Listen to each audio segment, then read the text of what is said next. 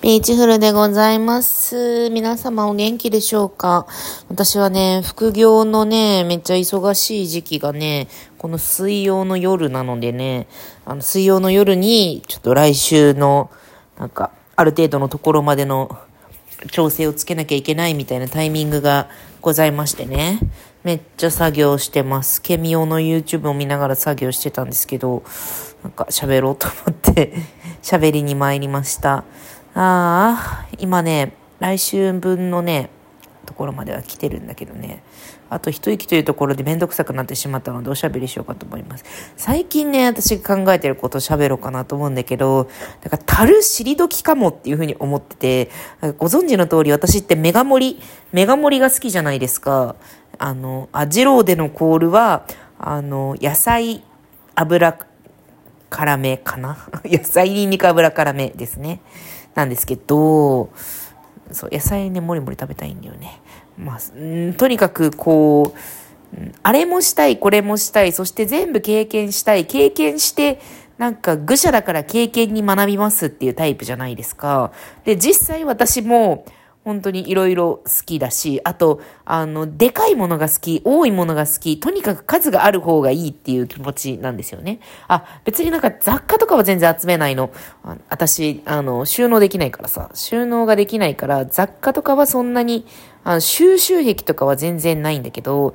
例えば収入は多い方がいいとか、なんか仕事をやるなら、でかい話がいいとか、あの、恐竜が好きとか、もう本当になんか規模、規模とか、なんか多さとかそういうところに関しては、もう本当になんていうか、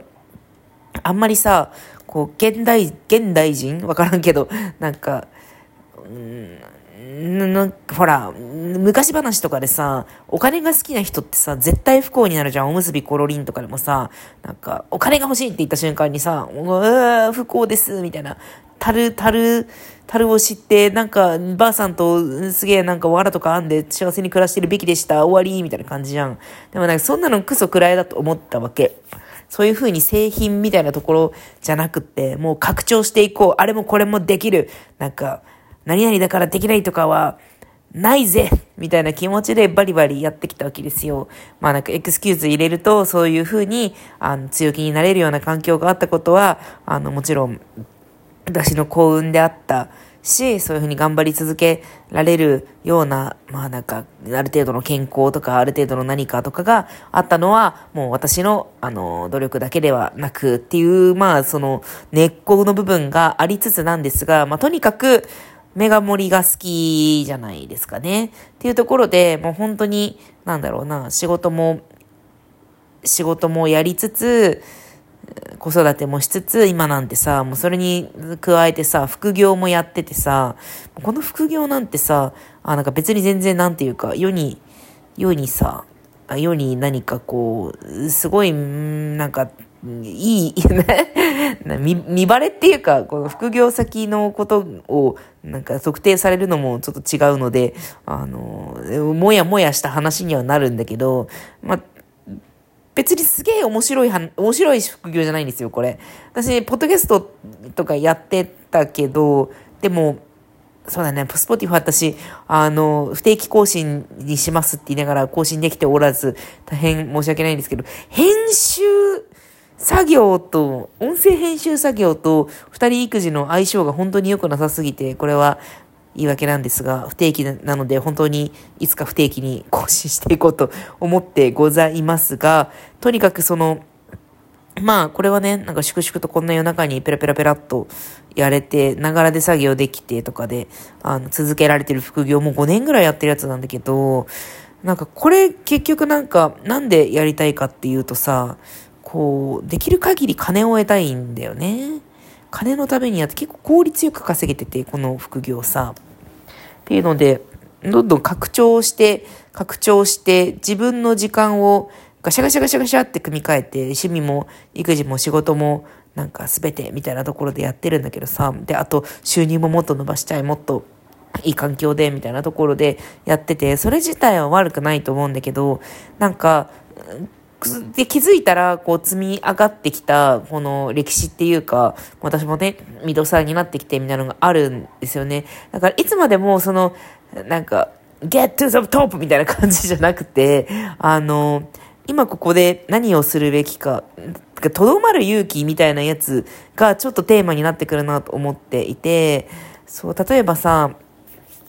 これまで何回か転職をしてきたりしたけど、ちょっと一旦ここでこらえてというか、あの、ちゃんと成果を残していこうとか、それとか自分が、こう、これができるようになった、あれができるようになったみたいな、そういうんじゃなくって、その後輩とか、なんかチームメンバーとかに、こういうことがあるからこうなんだよみたいなところを伝えていくとか、そういうふうに、ちょっと今、なんかこう、深めていくというか、あの、と、分取るみたいなところから、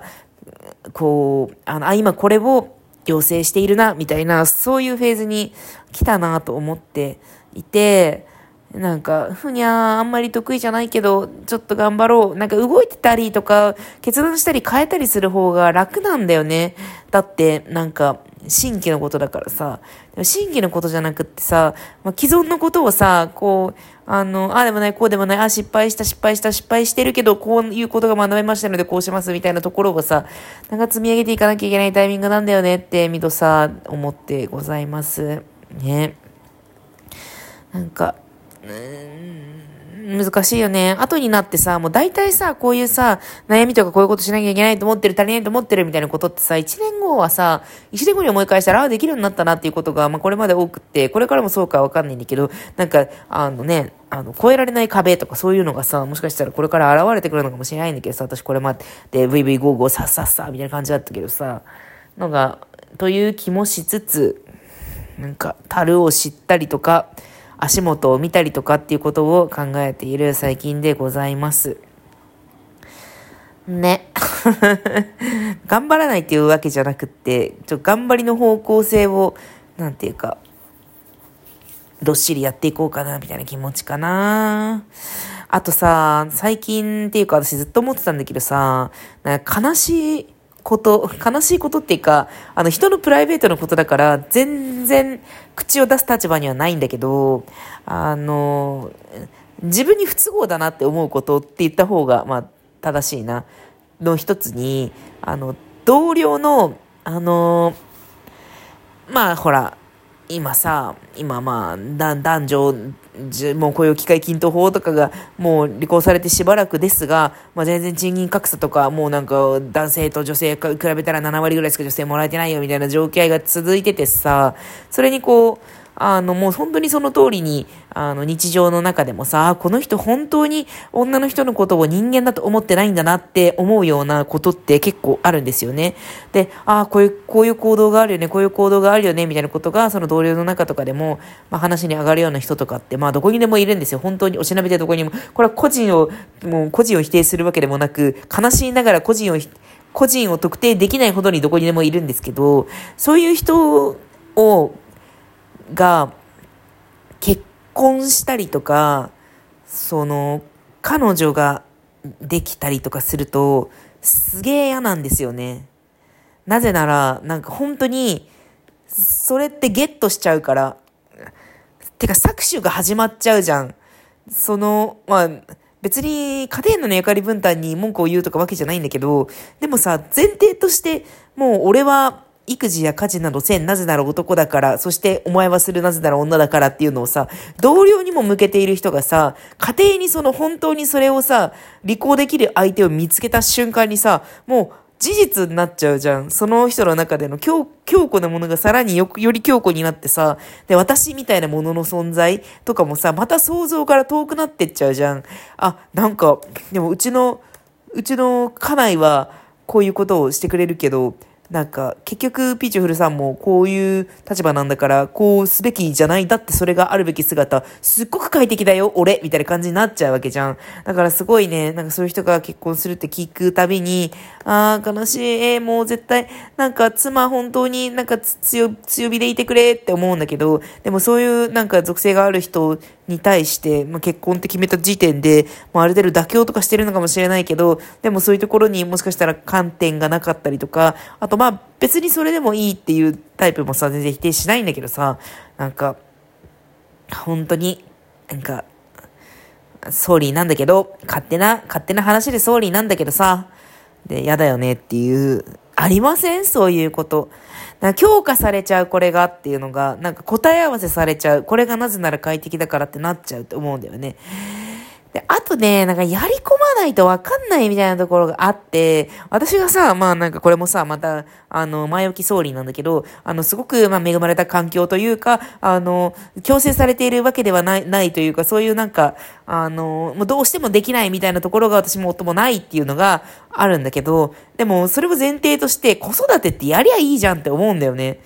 なんか楽しいよ、やった方がって。やん、なんか子育て始める前から、例えば私と同じ就業環境の人が、いや、もう俺は子育てやらないんで、だって大変だから、みたいなこと言ったりするじゃないですか。え、やれるし、どう見たってやれるし、やったらおもろいよってすごい思っちゃうんだよね。もったいなくない？バカ課金するんだよ、子供に。子供にバカ課金するのにさ、なんか、やりもしねえでさ、やりもしねえで、ちょっと、なんか、それはやんないんで、みたいな感じなのって、どうなん？いや、子供生まれたら子煩悩パターンもあるとは思うんだけど、でもそういう人って結構、役割分担意識で俺の仕事じゃないって最初から思ったら、子育てのおもろいところまで行き着かないんだよね。だからその、